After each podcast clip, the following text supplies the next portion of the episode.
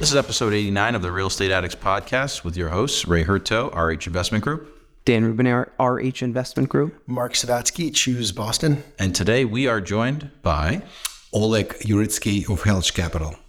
Awesome. Welcome. Mike. Thanks for joining us here. Yeah, thank you. I know it's been a little bit back and forth scheduling, but we finally got you the uh, podcast recording studio. This is your first podcast? Yes, it is. Yes. Okay. Glad well, to be here. welcome to the fame. You're you're going to have people literally reaching out from dozens of miles away, yeah, dozens. wanting to say hello. And You might even get. They might even come from Southern New Hampshire.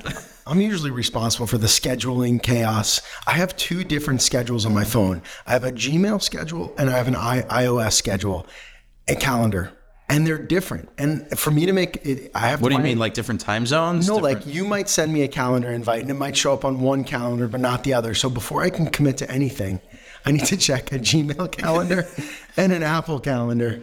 And then Jesse's calendar. Yeah, and just it's it's, it's absolutely I feel like you have to.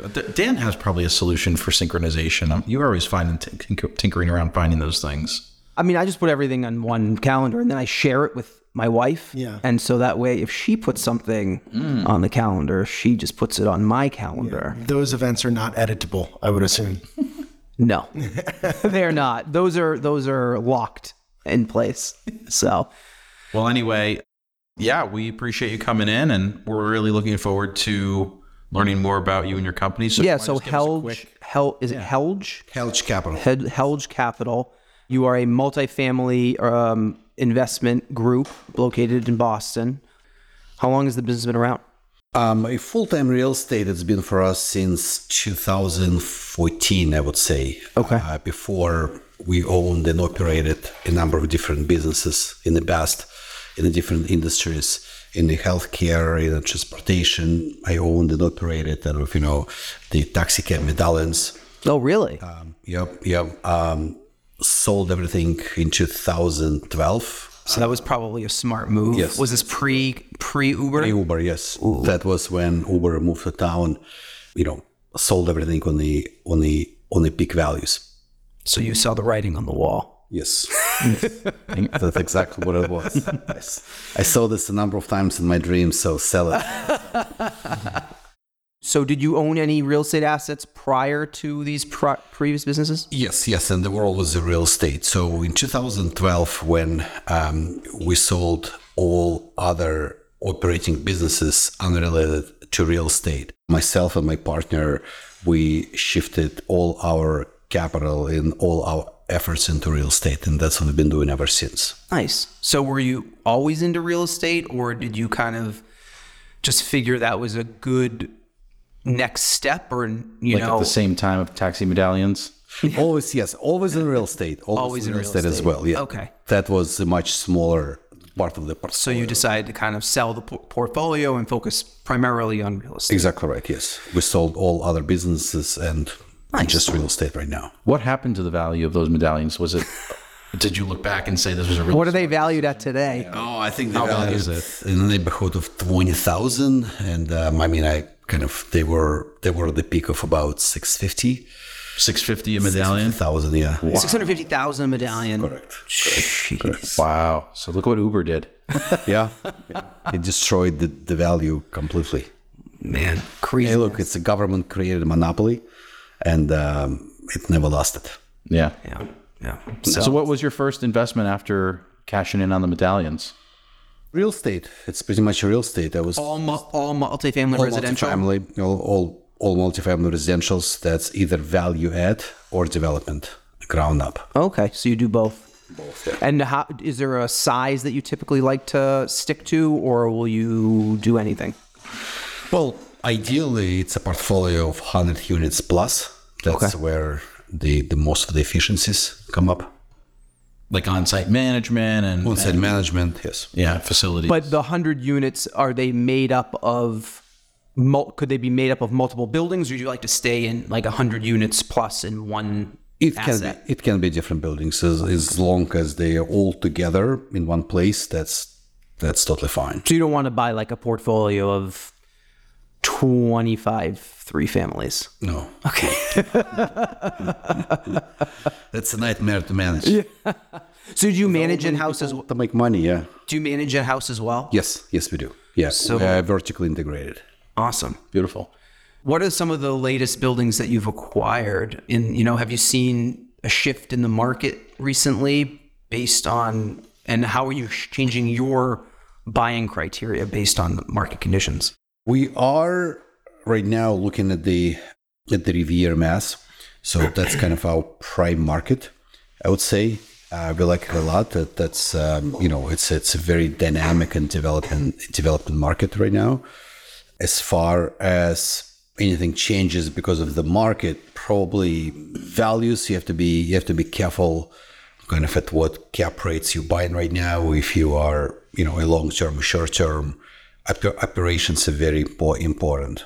Interesting. So, so is, or is your mostly your your entire portfolio in Revere or is No, no, it, no. okay In, in Boston, okay Greater Boston? Revere, yes, in Greater Boston. How far out do you go? Everything what we own is is Boston Revere Lane. Boston Revere Lane. Yeah, but with, Nice. we would definitely look the something outside. So maybe this is what you're getting at. How many units total? What What are we looking Yeah. at? Roughly? Yeah, we own approximately 600 units in the Boston market and the Greater Boston market. So you don't qualify for like Fannie Mae or, or, or Fannie Mae loans. Uh, we do, we do. I mean, and we have them and they're great. yeah. Also under development, um, probably another 100, 100 plus under development. Okay. These are ground up. It's a ground up, yeah. Very nice. And now you're GCing this work yourself. No, no, no. That's not part of vertical integration. No, you're outsourcing that. No, no. GC is not. GC is very different. It's a business and the business itself. It's a risk. on Construction 100 units. Yeah, I mean, you're, you're certainly transferring risk. Um, interesting. Have you thought about taking that in house? No, no. that's, that's not going to happen. It's too much work. It's unknown work. Yeah.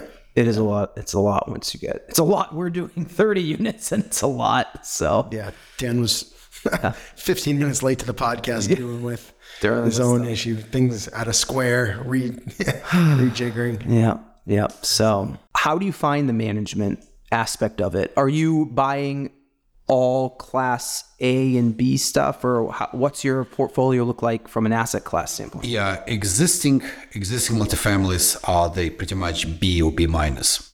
The new buildings are, of course, A, Yeah. a class A, right? But they're not luxury buildings, class A. And whatever the value add, it's it's a BB and that's where management intensive comes into play, because you know the, they they are labor intensive. So mm-hmm. it's very difficult to outsource to a third party management that class of assets. If it's a new building, that's that's probably that's much easier. If it's a B and B minus, that's probably the performance comes into the ability to manage those assets. Got it. And then what is your kind of breakdown of your, I don't know, I guess your management team? So, how many people on the management side oversee those 650 units you said? Yeah, approximately. Yeah, yeah. Uh, We have um, two property managers. We have the the maintenance people. Probably would be eight, ten assistant the property managers, leasing people.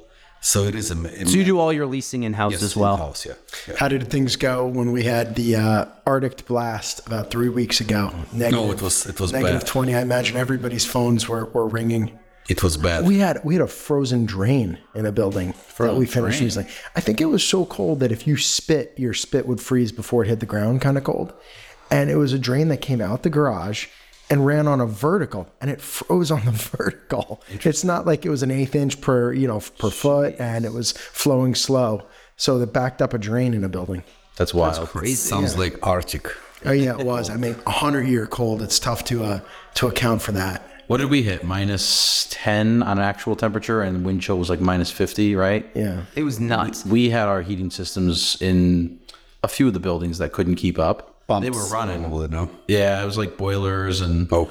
one baseboard boiler, I think. Yeah, they were just, it was just cranking 24 hours a day. It was going nuts, and it was it was trying to keep temperature, but it was struggling. I just Yeah, got lots of buildings are heat pumps. That's a newer technology, and they didn't sustain the cold. Oh, they couldn't That's handle it. no, yeah. no, they couldn't get um, our building in Revere and Revere Beach. That's heat pumps. How recent is the heat pump? Because I know that they keep making incremental advances, and we're doing heat pumps in our building, and yeah. this big push of electrification just Yes, in general, yes, and yes, moving away from that. There's a whole article in the Globe about this topic. Okay, correct. But I would change that what it says it did sustain. I would change it to it did not sustain. Small only difference in the in article. So it's Yeah. as far as I know, all the people it, Did they did they fail or did they, they just failed to work. They failed to So work. I mean, just Oh, so they weren't even pumping heat out at all. They, the efficiency didn't drop. It just didn't work at all. they didn't work at all. heat pumps. Just to go back, heat pumps uh, will sit on the roof. They look like an air conditioning condenser. What they're actually doing they in are. the winter They, they run in the opposite direction. Yeah.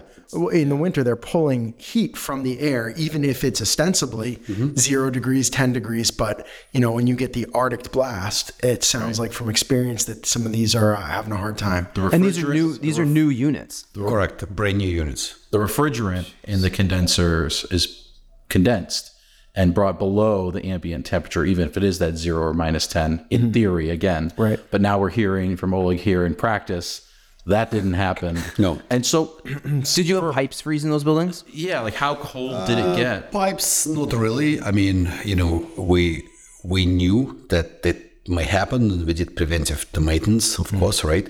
So we checked all the all the pipes, all the you know installations, all the open windows. We send out emails to all the all the residents. You know, Leave a just faucet on, on. on local. Yes, that's that's exactly right. Things can't freeze if it's if it's moving. So. If it's dropping, yeah.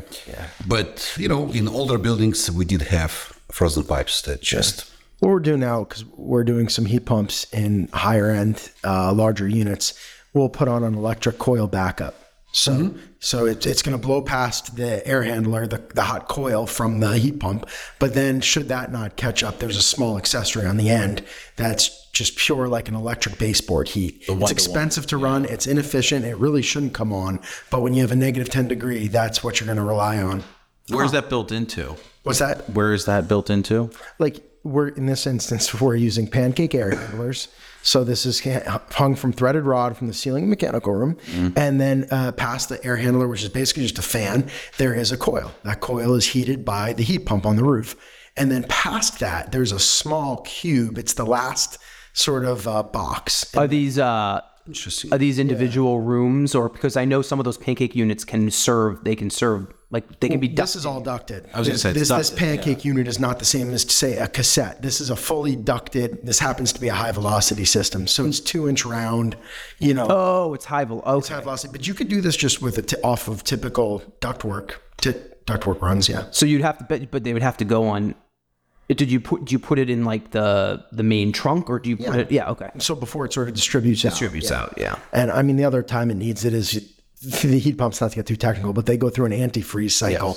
And when that happens, you can have a freeze up. You're you're not going to get hot air during those minutes, and it will blow cold air, even if it's not negative ten, even if it's fifteen. So, But it that's prevents the unit on the outside from actually freezing. Yeah. Yeah. Yeah. It's a defrost cycle, I think they call it. Yeah, call it, I call it insurance, and it was an extra seven hundred dollars per unit.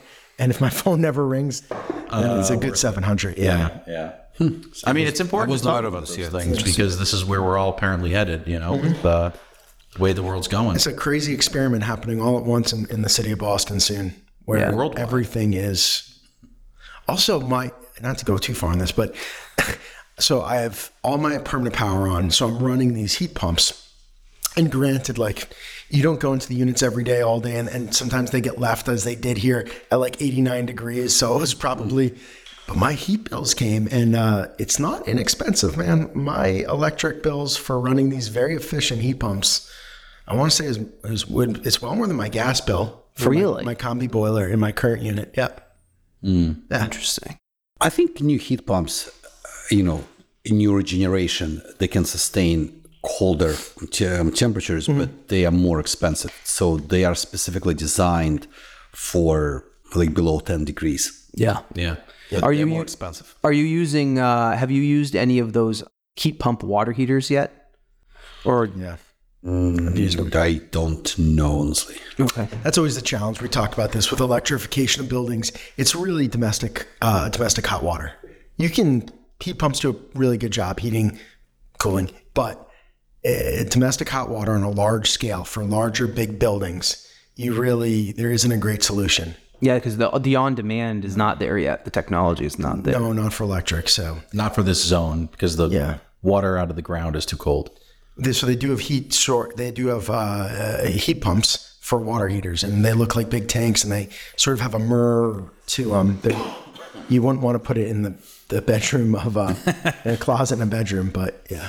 Yeah, The- and and and I've heard, I've heard that uh, with the electric or the heat pump water heaters, it pumps out cooler air as well. So you got to be careful because the air around it could be cold, could get colder. That air, that room could be colder. Probably need some clearances. Yeah, I mean, imagine trying to heat your swimming pool with electric heat. It's going to be a fortune.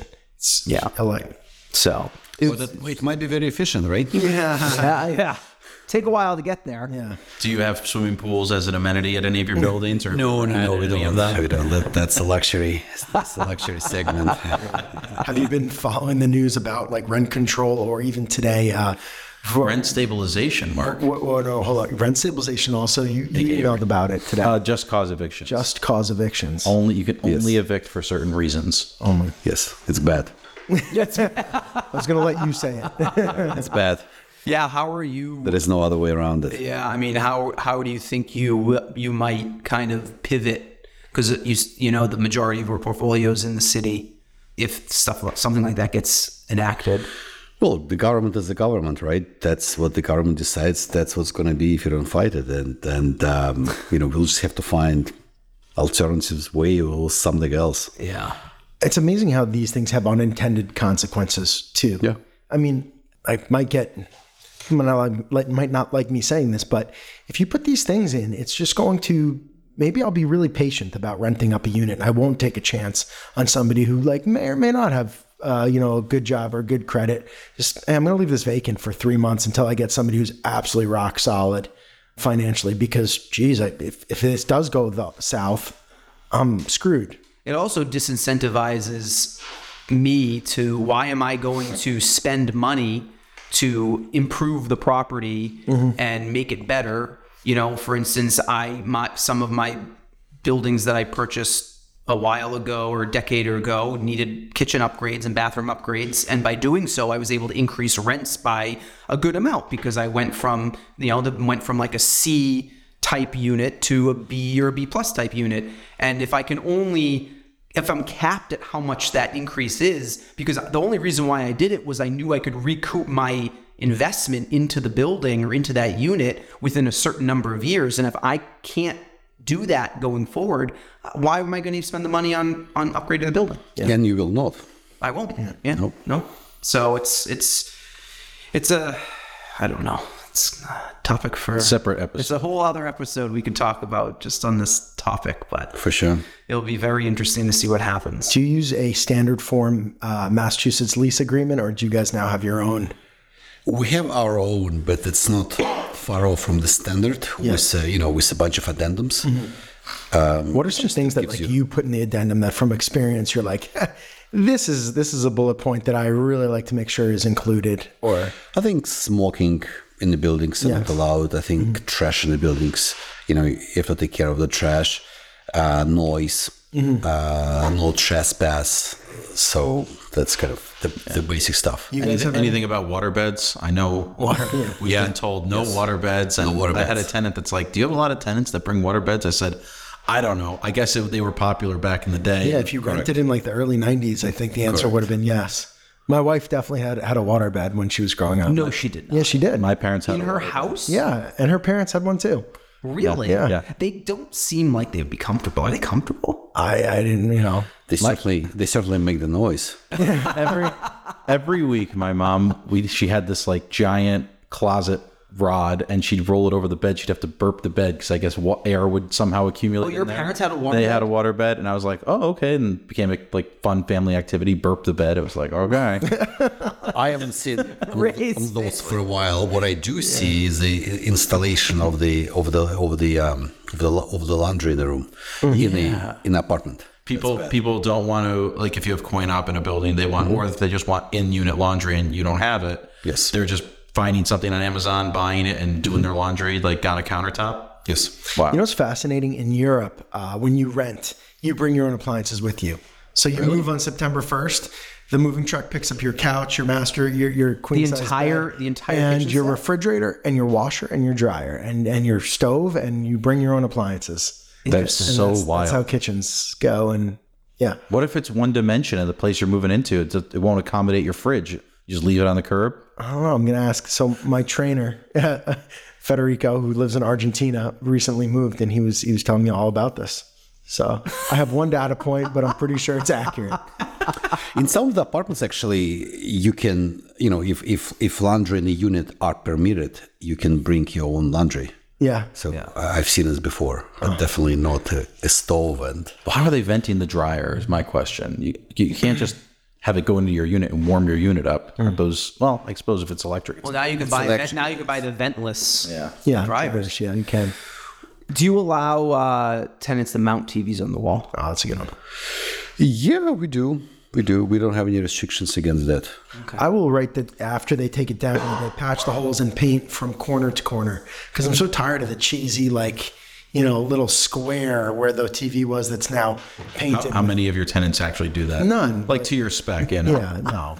But at least I have it somewhere. Where It has been an issue so far, but that's But typically, when when tenants move, they usually leave the mount, which is typical. They don't really take them out because t- mounts are so cheap now. You can get like twenty bucks on Amazon. So if people leave the mounts, then people they can be reused. And then you can buy uh, just a universal set of screws on Amazon for your TV. Yeah. That's whatever true. it might be. yeah. Yeah, Dan and I were having this uh, debate early on in the design process. I said, "What if we just put mounts? We define the TV wall on all the units and put a mount there and supply our own mount." You could, and then every tenant you you pay sixteen dollars for a set of screws, and it has every single. That's a thought.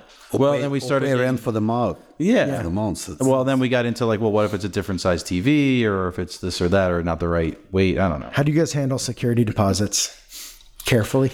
Well, state law is very strict. Yes. you know, Yeah. so it's a separate, a separate deposit, interest paid in certain times. So that's yes, that, that that's very strict. I should know this, but last month's rent also is interest bearing, or you take Yes. that, it's then yours. I, as far as I remember, I think if um, you know if it's in the if it's in the bank account, Yeah. that's whatever's interest to paid. I think it's if you if you use it like commingle with your own funds, which I think you're allowed. I'm, I don't remember.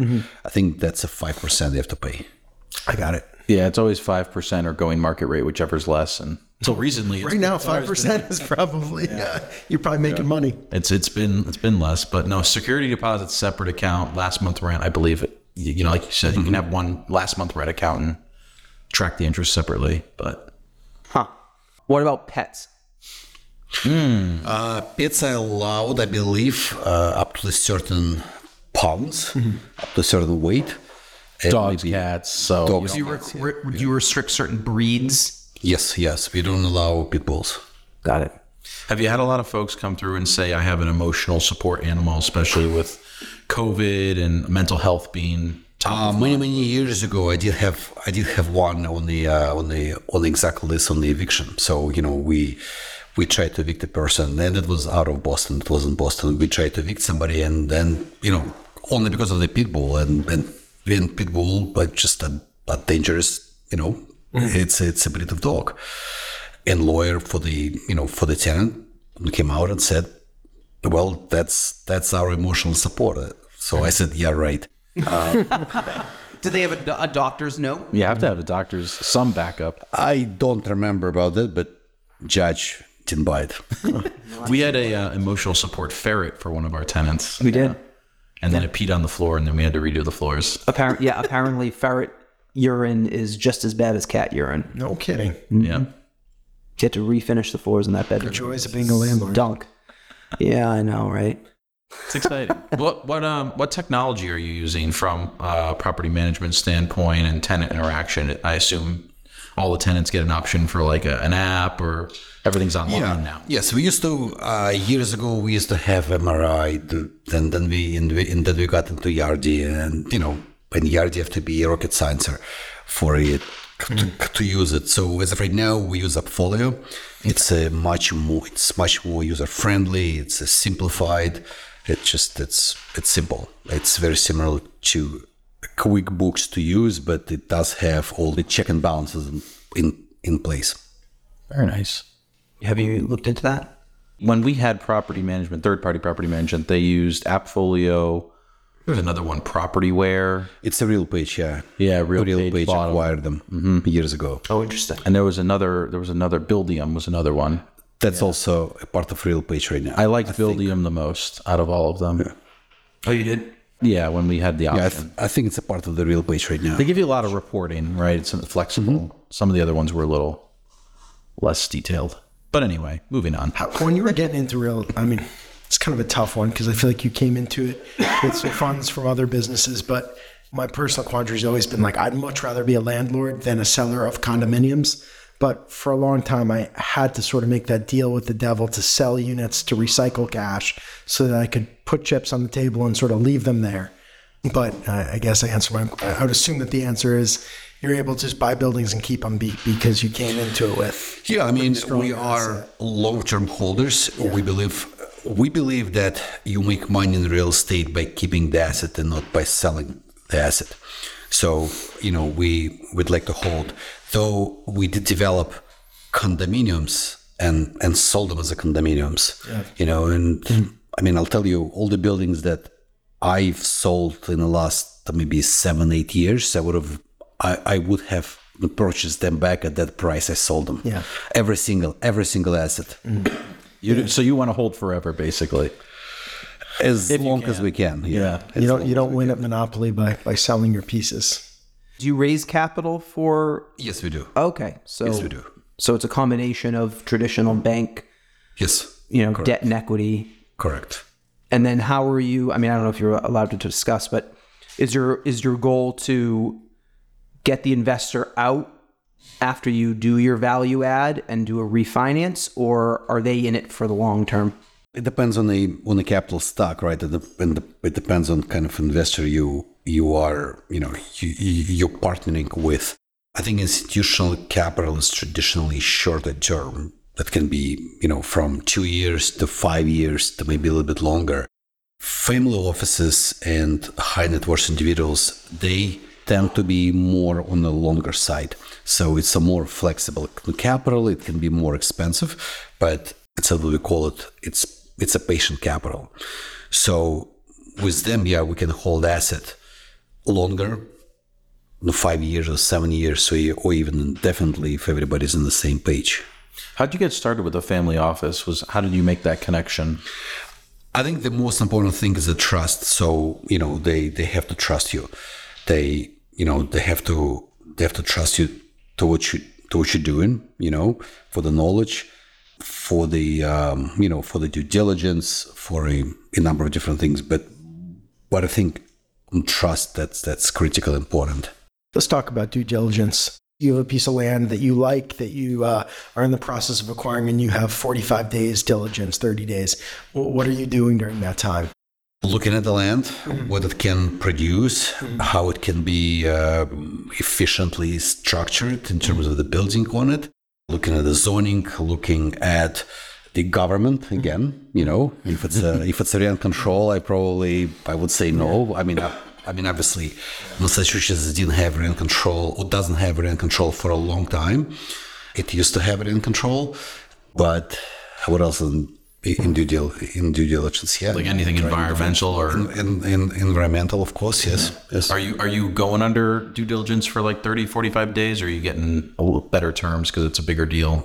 It, it depends. It depends. The- Probably longer. Probably longer. A little bit longer. It, it can be 60 days. Do you buy things? Are are you buying stuff contingent on approvals or, or entitlement, or are you are you buying land or assets and taking kind of that development or entitlement risk? I think it depends. Um, it depends on the. It depends on the deal. We've certainly purchased land without contingency on the permits. Price can be better. Terms can be better. So we definitely acquired land without any contingency. You know, and we would assume all the risk that's if something doesn't doesn't go in the way it is. Well, I mean, in Massachusetts, the most of the cities and, and towns and municipalities, I believe, that are kind of pro-development because of the of the shortage of housing. Though some some areas, it's it, that's difficult because of the because of the resistance from the from the neighborhood groups. Even though everybody wants housing, everybody wants affordables, everybody wants to do a good thing, and when it comes to your own backyard, all of, all of a sudden it's it's uh, it's a vice versa. It's it's 180 degrees opposite. No, no, no. You go somewhere else. The NIMBYs. Got to NIMBYs stop that. out. That real that's the pro- part of the problem, and it's why they're the rent going back to the rent control thing. Is why it's rearing its ugly head. We just need more housing. So, as interest rates have gone up, you feel like uh, you've only had more demand for rentals. Is that held true in your that's- experience? That's actually a very good statement. So interest are low and people and people tend to buy. They they want condominiums, they they want houses. Interest rate go go up. It's more difficult to buy, and people think, okay, I'm going to I'm going to rent for a few years. I'll I'll hold it, and and the rental market is in more demand. And we've seen it before in 2012, you know, in, in 2010 when there was a recession, but but um, the rental market was was strong. Yeah. What other metrics are you looking at when you're uh, in the acquisition mode? Uh, we talked a little bit about cap rates. Are you looking at um, uh, any other ratios? Cash on cash. Like, va- what about vacancy? How do you underwrite? Like, what are you underwriting for? Va- like those types of metrics.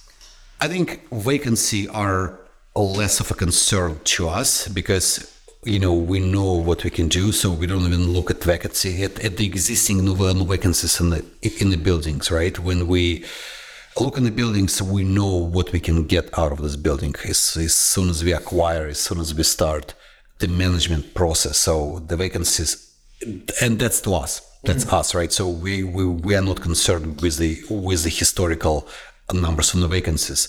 Um, actually, in our case, higher from the vacancies, it's even better because that means a mismanagement. You know, I'm sorry, I'm talking about on the underwriting side when you're looking Yeah. at a deal. Like, if you're buying 100 units or you're building 100 units, what do you account for your vacancy rates? Yeah, I think it's pretty standard. I mean, you do have the, the metrics from Yeah. you know Fannie Mae and and, and Freddie, so Three to they five kind of Yeah. If- yes. Banks are always going to put five, Yeah. even if you know it's going to be zero. Right. Oh, you well, not have to, zero, yes, yes, you low. have to. You have never be zero. It'll never be Very zero, lucky if that's the Yeah. case. Well, plenty I of buildings pretty much won't have a vacancy. well, it's a, well. Look, in some of the cases, if, it, if the if the vacancy is zero, we say the, your rents are undervalued. Yeah, that's Yeah, interesting. that's interesting. that's a very it's, it's better to have a vacancy zero as well. I would agree on a really large building, but not necessarily if you're talking Like a about three four or five yeah. units. Yeah, yes, yes. That's that's a very different ball game. Yeah. Yeah, that's an interesting point. Would you rather have high rents but more vacancy, or lower rents and less vacancy? There's probably a place where Like, there's got to be a, Yeah. a middle I think I think from from the values perspectives, right? If your game, you know, on the value, on the creation of the value in the building, it's probably higher no vacancy and higher rents that will be more beneficial to you on the sale, on the refinance, on the on the on the value creation in in the building.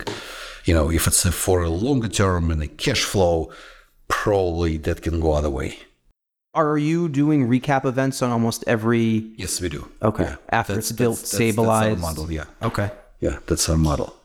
And so, are you are you trying to get your investors out, or in some cases, are you trying to give that like is does the recap event pay yourself and the investors, or how does that typically break out? Yeah, um, t- um, typically all the partners, investor partners, they are on the same terms as we are and everybody else because it's it's a cash, it's a cash in, it's a cash out. So a refinance that would be cash that would be equally distributed among all the partners. So it's like everybody's a general partner, and there's no general limited partner structure. Um, Or everybody, they are you know, everybody that is a way. limited partners, but but everybody has a certain preferred return. They're not the LPs aren't getting fed first, and then it goes to you as the GP. It is. It There is. is a It share of It is, but but we are also kind of limited partners in a sense. So we invest our own capital. Oh, I see. Right You can be on the same terms as, as everybody So else. everyone's kind of coming in at the same as a at the cash. same page. Yes. Yes. Got it. very nice. So that way, when it when it comes to distributions, everyone it's all equal. That's exactly right. Yes. I spoke to somebody recently who was um, they're in you know the stock market world. They're they're on the, that side of things, and thinking of making a switch and starting a fund and getting, you know, acting more as like the capital stack, part of the capital stack for people's deals. And he said, How are these typically structured? And I said, Everyone we've ever talked to and everything we've ever experienced is they're all, everyone is can be slightly different or completely different depending on the deal. And your way of explaining it is different than what I've heard in other ones. So I think just furthers the point. Are your investors mostly concerned on IRR about IRR, or are they consider, or do they use a different metric? It's an excellent question. We say IRR, it can be very misleading, right? As understanding of the returns. So I think since since usual capital are more concerned with IRR because that's you know on the short term, IRRs are more important, and that's how you get that's how you, you get your promote. On the longer terms, IRR is, less critical because you know on the space, especially on the on the value add deal, IRR in the first, second, third year it can go it can go through the roof, right? It, it just the the um, you know it can be very high, but but on the on the third year or the fourth year on the fourth on the fifth year, IRR has to go down because the asset is stabilized and you know the the they just enjoying the cash flow without uh, without exp- exp- exp- exponential growth. So you know if you break down IRR over the years, you you will see that that you know in year one, in year two, that can be like for instance 30% IRR, even 40% IRR, right? In year three, it can go down to 15% IRR and and and, and trickle down. On average, it can be 15, 18% IRR. So it's really that's how we look at it, right? So I think on a longer term investment, equity multiple is a, is a more is a more true performance than IRR. I think I think I I agree with you there, right? Because I think our biggest our biggest hurdle was on the project we're we're doing now when we're raising money is most people, all the investors we were looking for, were looking for a 15% IRR, but we were saying, oh, well, it's a 10 year duration. And then You- you- it's a, it, No, it it's, no. looks terrible because obviously, like you said, the longer the duration, it's going to dilute that IRR. to. It, it destroy. So I think we ran into that issue when we were That's exactly right. Yeah. Yeah. So some of the some of the underwriting in this case it has to be on a five year, on a on a five year calculations with a ten year hold, for instance, right? So you can calculate IRR. I mean, obviously with a, with a full disclosures that that this asset is on a five year IRR, but oh, hold period is is for longer. And what are your typical multiples look like? Are you looking what what multiple are you typically trying to target, or what are your investors typically looking for for the longer term stuff? everybody is is used to is used to thinking IRR. I think ret- returns, right? So, I think from 14 to 18 percent IRR on the on the on the five year calculations on the five year hold, it's it's it's it's not bad at all. It's very good. Yeah, that's what we're typically typically seeing. Well, I, I think we're almost uh, coming up on time here. You guys have any any last questions? I'm trying to think. Well, like anything we Yeah, I was gonna say we Anything? asked a Yeah. lot of Any, questions. anything you want to you want to touch on? I think a good thing to IRR, which you mentioned, which is what is critically important to me, well, or, or very important to many people, is depreciation, and depreciation can certainly enhance your your return. We've been talking about uh, having somebody on who does an engineer who specializes in accelerated depreciation. Like cost segregation. It's called yes, it's, it's called a cost segregation study. Yeah. Yeah. Yeah, we, Ex- we do this all the time. Ex- So, explain to um, our listeners the depreciation and why it's a benefit in that regard. And do you actually use it when representing IRR calculations and saying, okay, this this enhances your return? Because on the terminal event after the five years, there's depreciation recapture. So that's probably part of the overall numbers, right? Yes, so yeah, I think it's it's more a marketing way. That's how you explain and how you present, right? Depreciation is very beneficial to family offices that have passive income, and most of them do. At the same time, as you mentioned, recapture of depreciation at the end of the sale, right? But but if you are on a on a higher income bracket, right, the recapture depreciation is going to be the, the lower rate than your income bracket. And so, regardless of of um, of recapture of depreciation, you will still get the benefits.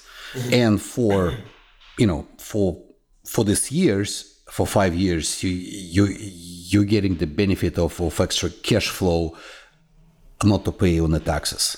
So that's certainly it's certainly it's certainly a great advantage. And then bonus depreciation, that's kind of a new law in the last few years. That that's that's that's increases depreciation in year one and year two significantly, and then kind of it, it trickles down a little bit. Yeah, and the cost segregation could help with that. And the too. cost segregation, yes. Instead of your whole building falling under a 27 and a half year schedule, you can break it out into 5, 15, That's and then the exactly correct. 27. Yeah, yeah, and in three, five, and, and seven, ten years. So that that's that's Yeah. Actually, one thing we did also is if you're planning on a renovation, you can take what you've disposed of, kind of do a cost seg of the building as is at purchase, and then things that are disposed of during demo, those get accelerated to 100% as well. That's correct. Yeah. That's correct. That's cool. Awesome, man. Well, Oleg, thank you so much for coming in, for joining us.